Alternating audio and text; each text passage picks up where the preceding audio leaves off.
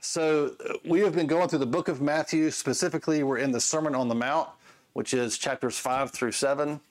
And the topic this morning is is three words: lust, adultery, and divorce. no one, three things no one wants to talk about. Um, and so, you know, I'm well aware of that, and it's okay, right? I'm not going to be uh, gross, and I think I think it's. Um, I don't know. I've been laughing about this this morning. Is that we can probably all are, if we're honest, a little thankful that we're not in person, so there's less direct eye contact. but but anyway, I shouldn't say those things. Um, but no one's here to stop me. So um, those are the topics this morning. I want to say a couple of things about them before we get into the text. Okay.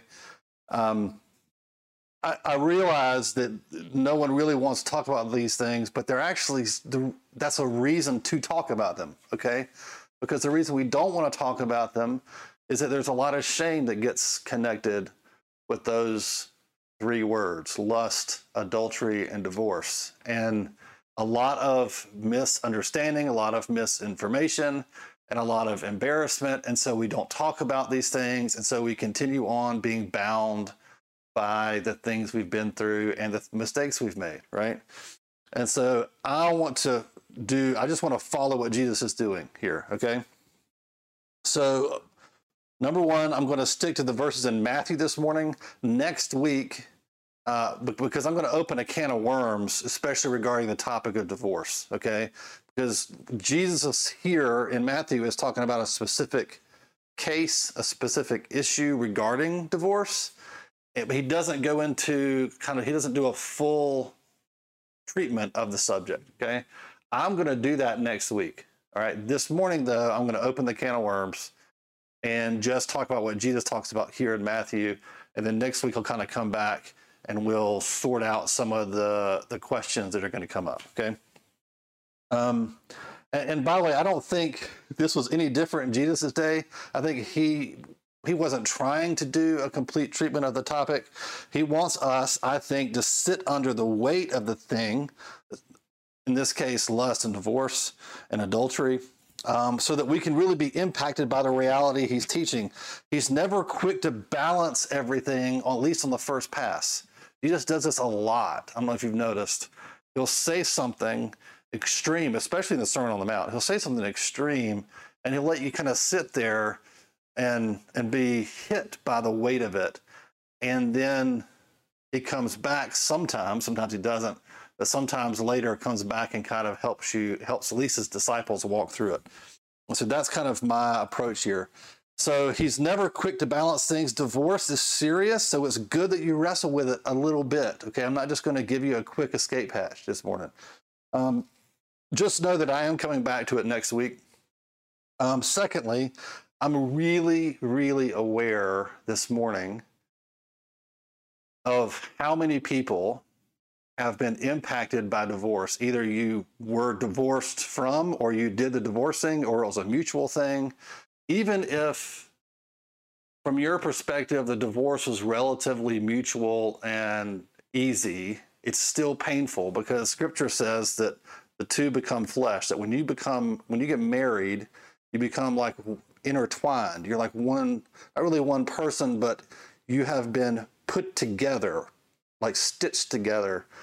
And in order to be pulled apart, there's tearing and there's pain involved. And so it's always painful. Even if it's the least painful up kind of divorce, it's still painful.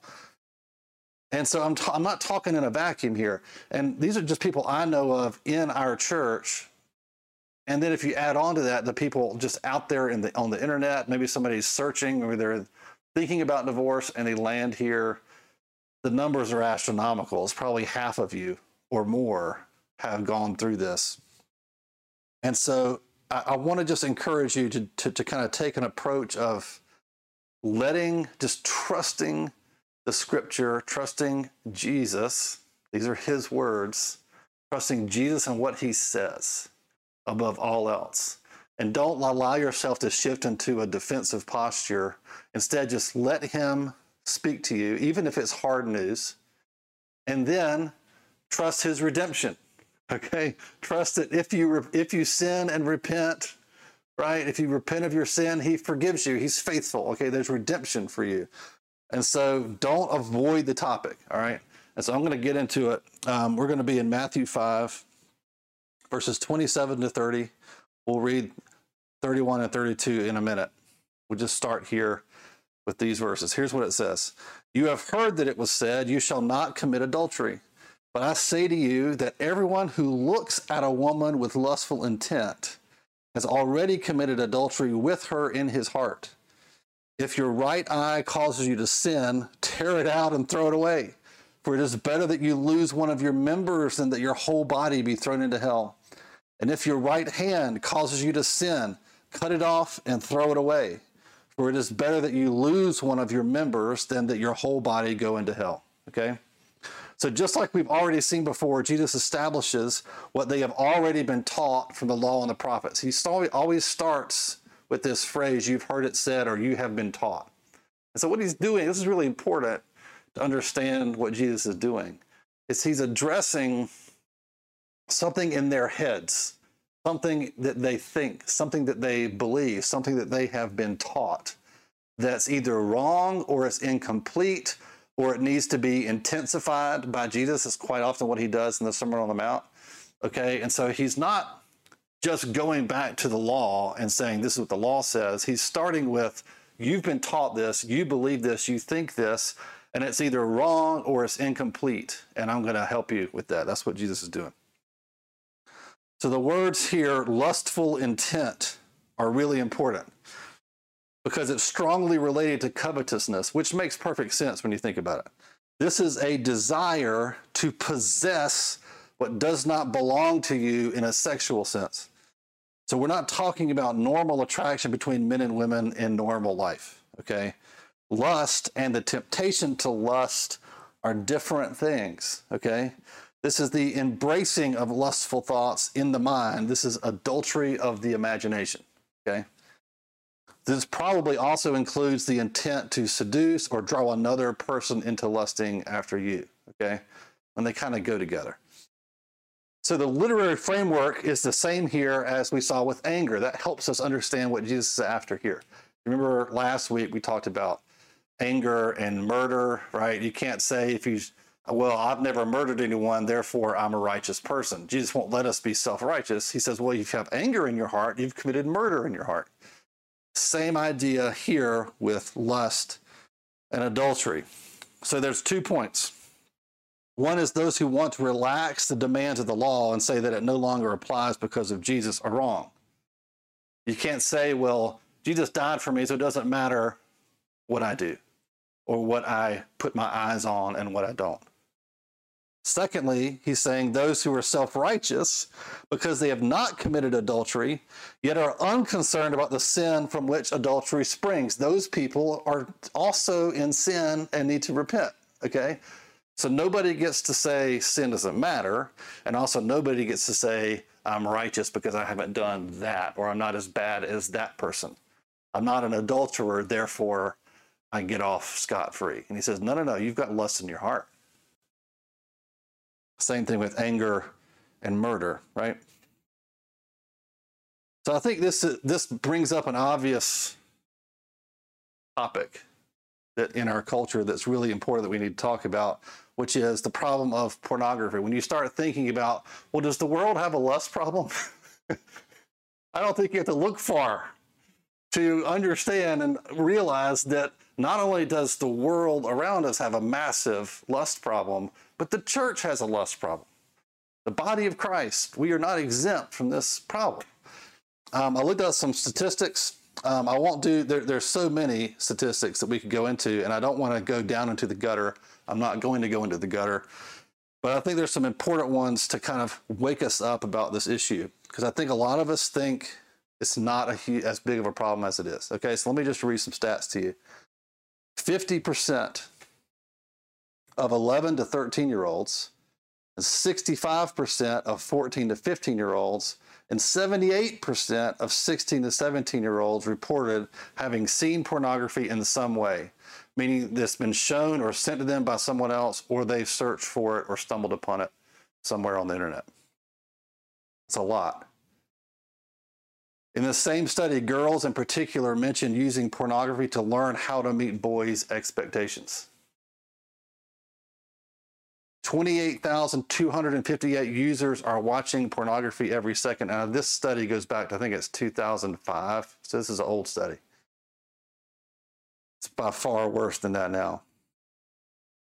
$3,075.64 is spent on porn every second on the internet. Every second.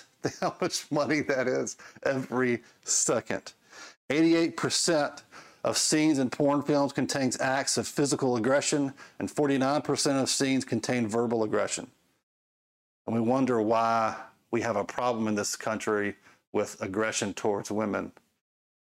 One in five youth pastors, here's the church stats one in five youth pastors and one in seven senior pastors use porn on a regular basis and are currently struggling. That's more than 50,000 U.S. church leaders. That should bother us a little bit. This is not just a problem out there, it's a problem in here. 64% of Christian men and 15% of Christian women say they watch porn at least once a month. I know that number for women has gone up quite a bit since this study. The United States accounts for nearly 50% of all IP addresses engaging in peer to peer file sharing of child pornography images. The United States accounts for half of the IP addresses that are sharing child pornography on the internet. There's much more data out there, but that should wake us up a little bit, right? That what Jesus is talking about here is not some old ancient problem that the Israelites had that he was addressing there that's isolated from us, nor is it a problem that's out in the world and not in the church. It is a serious issue that we need to address. And though nobody wants to talk about it, we got to talk about it. Okay, so, so I think this topic, these verses that Jesus is talking about, is connected to the next, which is having to do with divorce, because it's a particular issue regarding divorce. So we're going to look at that and then going to talk about how what how to get out of this problem okay? Let's look at verses 31 and 32 you'll see how this connects in just a minute. He says it was also said so there's the also. I think that means this is connected to what he just said okay so it was also said whoever divorces his wife let him give her a certificate of divorce but I say to you that everyone who divorces his wife, except on the ground of sexual immorality, makes her commit adultery. And whoever marries a divorced woman commits adultery. Okay, so let me help you with this. It's been very well established that at this time, uh, women didn't have the power to divorce their husbands. It was incredibly rare. Husbands had the power to divorce their wives for just about any reason they could come up with including like overcooking the dinner, making a tiny little like error or mistake. A husband could then get the papers he needed to legally divorce his wife, which meant throwing her out of the house onto the street, making her homeless and destitute. A divorced woman in that culture was a homeless woman without recourse. So this was a common thing at the time, and it was a way for a man to satisfy his lust for other women and to do it under the uh, under a kind of bogus legality.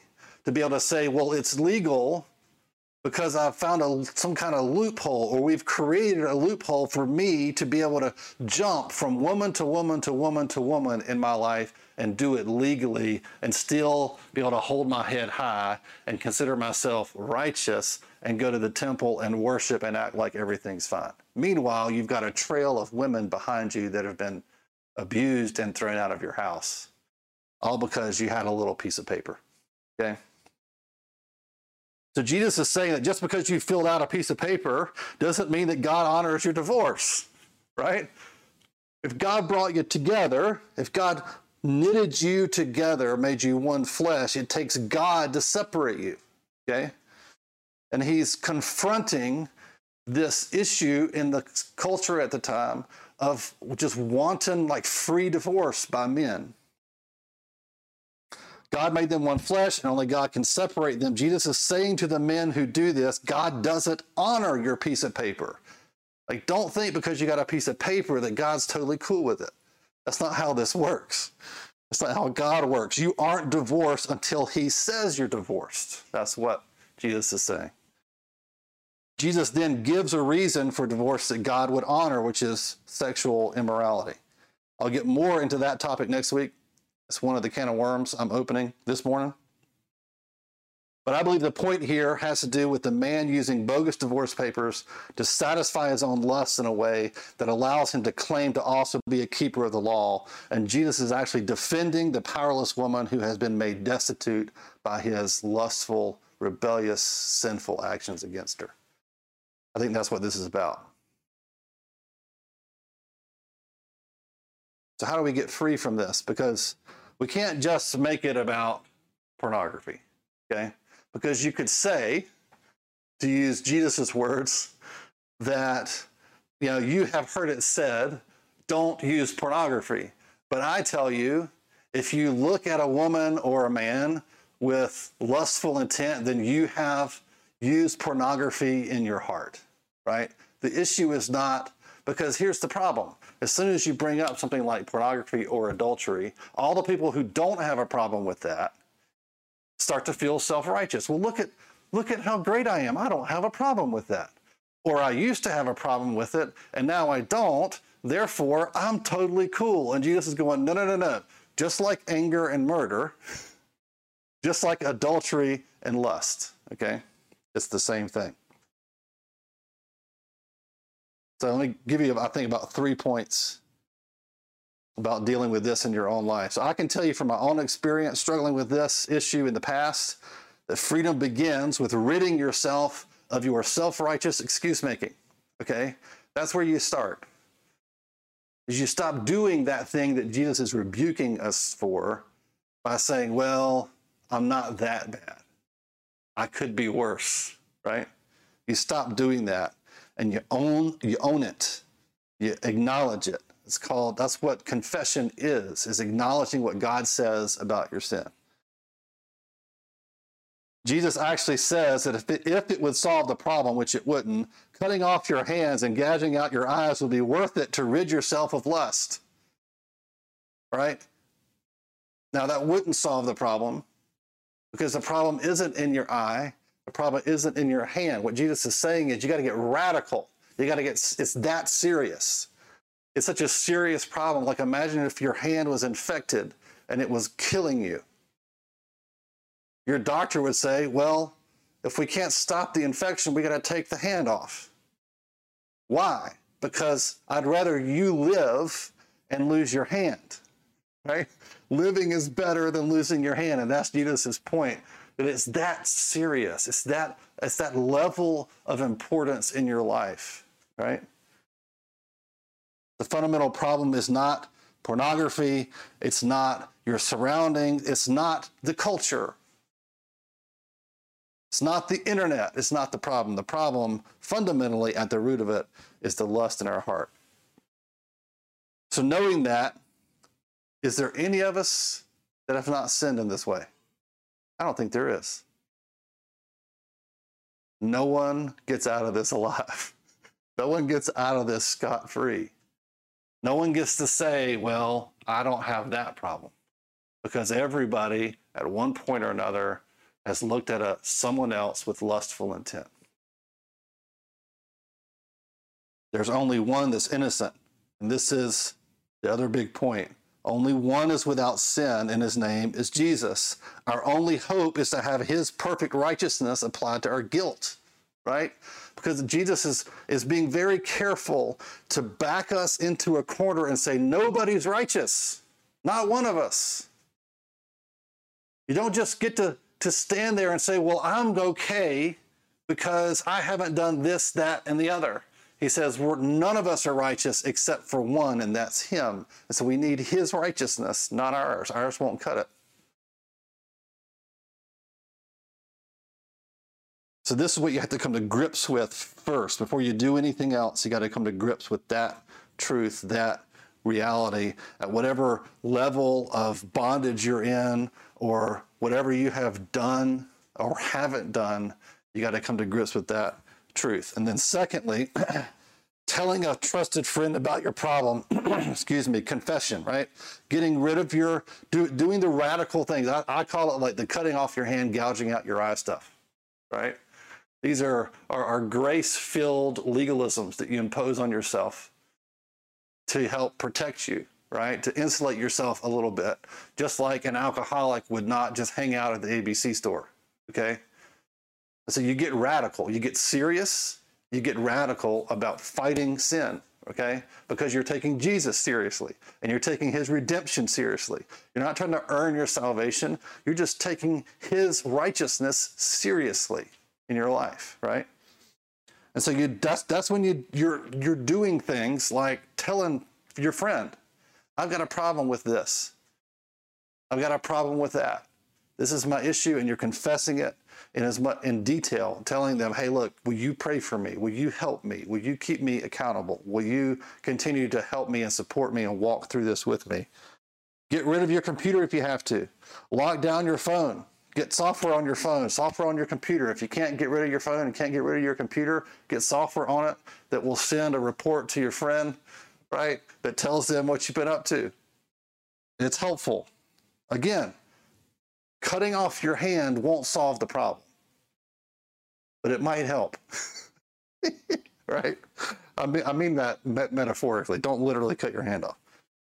I hope no one out there is crazy enough to misunderstand that do not cut your hand off. But understand the metaphor, it's that serious. Um, this is all part of taking Jesus seriously. Okay, remember, we're not talking about trying to earn some kind of holiness points with Jesus. That's not what we're doing here. What we're doing here is taking him seriously, like being a disciple of his. Is that his spirit comes into us when we become a Christian and immediately begins to convict us and, and change us and make us holy to make us grow into what God has already declared us to be. All right, that's what we're doing. So remember, the presence of Jesus is best ministered to us through the physical presence of other Christians, and this is the power of confession. we really want to stress this with you. It's a little hard this morning. It's the disadvantage of us not being in person. Is that I'm by even talking about this, I'm creating some momentum for you. All right. Maybe you're sitting there right now being convicted, but man, I gotta, I gotta do that. But there's no one in the room with you to talk to. And so here's what I want to suggest you do about this that particular thing. Is go ahead right now and text somebody, email somebody, reach out to somebody and say, I got to talk to you about this later. right? So what you're doing is you're you're using taking the moment maybe you're, you're where your resistance is down and you're opening a door so that later you can go through it with somebody. Okay. I just want to encourage you to do that if you're convicted right now. All right. That's because confession is powerful. Because if you do that with another Christian, then that person has the Holy Spirit in them, which is the presence of Christ and they can remind you of the righteousness of Christ that's been imputed to you on top of your guilt to satisfy it. Okay, you're not just alone in your shame. Okay. Um, okay. Thirdly, you must confront the lie in your imagination. I think this is hugely important. This is part of coming to grips with what Jesus is saying here. Lust is adultery of the imagination. That's, that's, that's part of what the heart is in Scripture. It involves your imagination. Lust and pornography is ultimately a lie that what you can't have is better than what you do have. It's covetousness. It's like a sexual covetousness. It's looking over the other side of the fence in the neighbor's field and going, I want that more than what I have. That's going to be better than what I have. It's wanting what you can't have. And you have to confront that lie that it's actually all of it is a lie. It's fake. It's not real. You are, in order to, to lust or to use pornography, you have to dehumanize the person that you're lusting after. We need to reduce them to kind of some kind of soulless object made up of body parts to be consumed instead of a person created and loved by God who is in need of his rescue. You look at Jesus and the way he treated prostitutes He had prostitutes in his group of friends. How did he do that? Because he didn't he didn't dehumanize them. He saw them as human beings with a soul who were in desperate need of being rescued and redeemed, and he brought them redemption. Okay? And that is one of the keys to dealing with this issue is the first thing that happens when you lust in your heart after someone else is they stop being a human being. And you fight it. You fight lust by, by looking and seeing people as Jesus sees them and not as Satan wants you to see them, right? This is important key, and it's one of the things that will break this. If you have an addiction to this, it's one of the things that will break it. Okay, it's one of the tools you can use um, in, in addition to the other stuff I've mentioned. All right. So lust is a deep problem, not just in the world, but also in the church.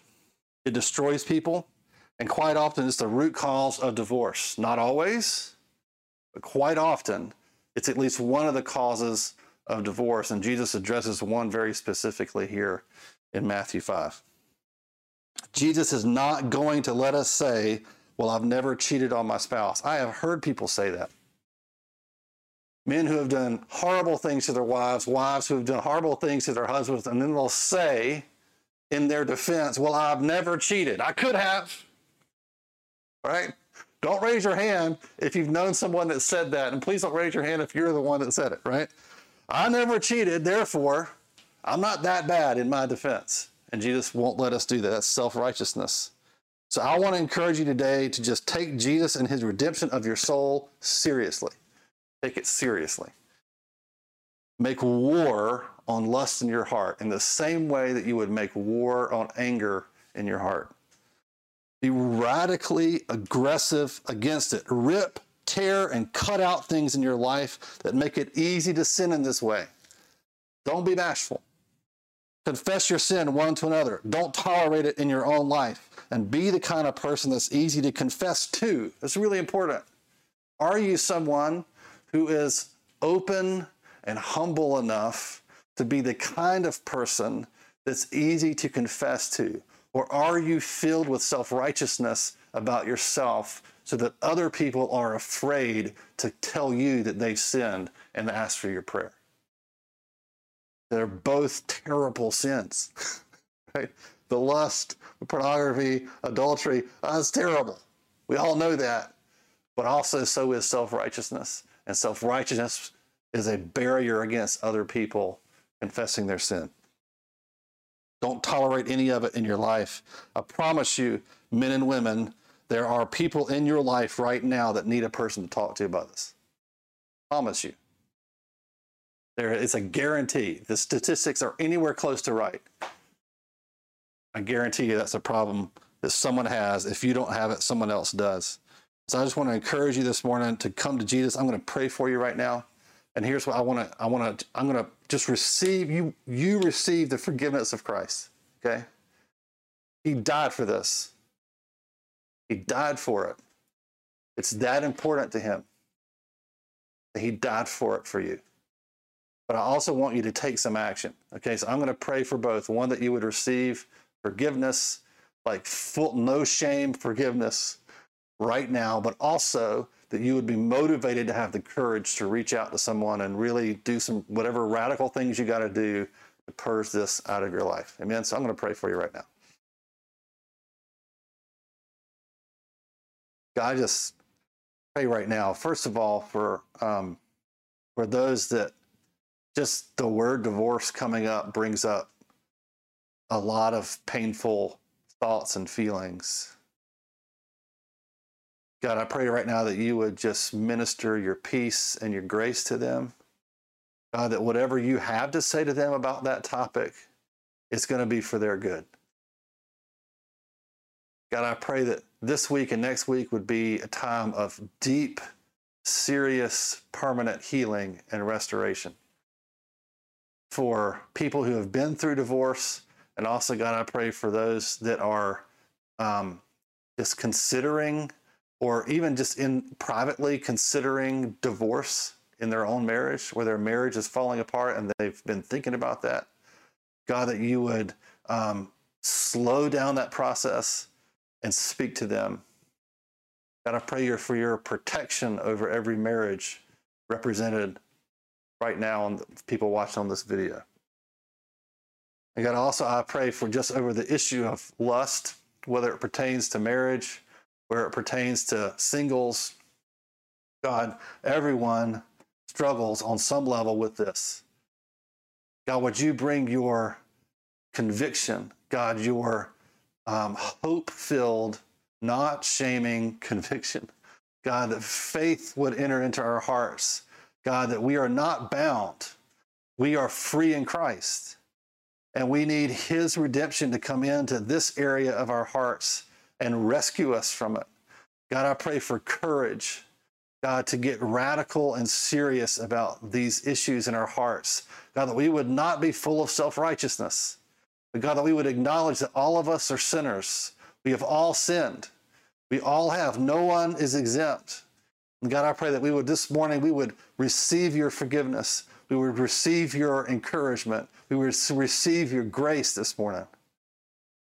God, we throw ourselves at your feet and we plead with you, Lord, would you change us, transform us this morning to be righteous, holy people. God, that we would live up to and live into what you have declared about us in the righteousness of Christ, that Jesus is righteous and he has given us his righteousness. So, God, I pray that no one would be condemned this morning, but we would all throw ourselves to the feet of Jesus, that we would be changed. God, and I pray for courage to do whatever it takes to take that seriously this morning. I pray this in the name of your wonderful Son, Jesus. Amen. All right. I love you guys. I miss seeing your faces, um, but I'm praying for you, and I hope you guys have a great week. We'll see you next week right here at the same place. See ya.